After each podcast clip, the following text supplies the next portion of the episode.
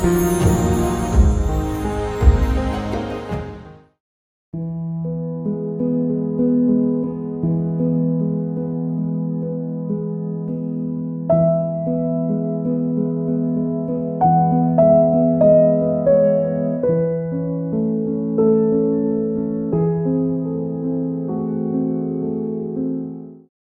साल में तीन लाख कमाने का हिसाब होएगा?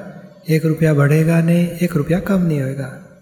अनीति, अप्रमाणिकता, विश्वासघात, दगा फटका, भ्रष्टाचार, कुछ भी करो, एक पैसा बढ़ने वाला नहीं। और नीति, प्रमाणिकता, विश्वास में रह के प्योरिटी से बिज़नेस करे या तो तीन लाख का एक पैसा कम नहीं होएगा।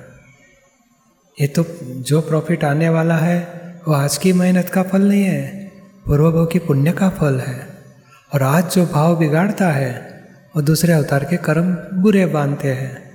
नहीं कितने लोग बोलते हैं ना नौकरी का ठिकाना बीस बीस साल से दो महीना नौकरी रहती है, चार महीना नौकरी छूट जाती है। आपस कुछ मिलती है, पैसे डबल काम करवाते हैं, पैसे नहीं देते हैं।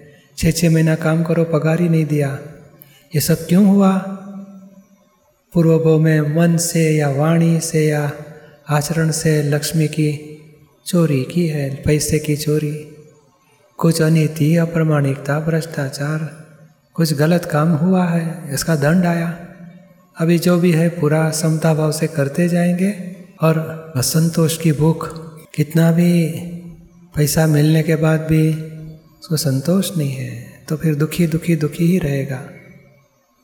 संतोष कि नहीं, मेरा हिसाब का मुझे आया है। हाँ पड़ोसी पच्चीस लाख कमाता, हम तीन लाख कमाया, नहीं, उसका हिसाब को उसको आने दो।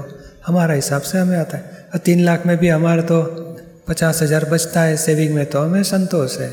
चलो खाते पीते हैं सब, बच्चे भी अच्छी पढ़ाई करते हैं, घर में ज़रूरियात की नेसेसिटी सब वापरते हैं, फिर भी थोड़ा पैसा बचता है, हमें आनंद है। उसका पच्चीस लाख कमाता है, हम तीन लाख तो फिर उस ईर्षा स्पर्धा कंपटीशन कंपैरिजन में वापस दुखी हो जाएगा। वो दुखी नहीं होना। नहीं, अपना अपना हिसाब वो कोई दस नंबर का बोर्ड पहनता है, कोई आठ नंबर का पहनता है तो उसका दस नंबर जैसा ही मैं पहन के दौड़ूँ, गिर जाऊँगा। हमें ज़रूरत नहीं, हमारे पाँव के साइज़ का पहनो।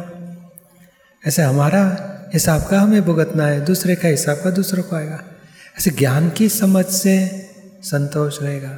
कंपेरिजन स्पर्धा में न पड़े तो समझ में आएगा ना हमारा खुद का हिसाब है, उतना हमें मिला और संतोष में शांति है समाधान है और सुख है।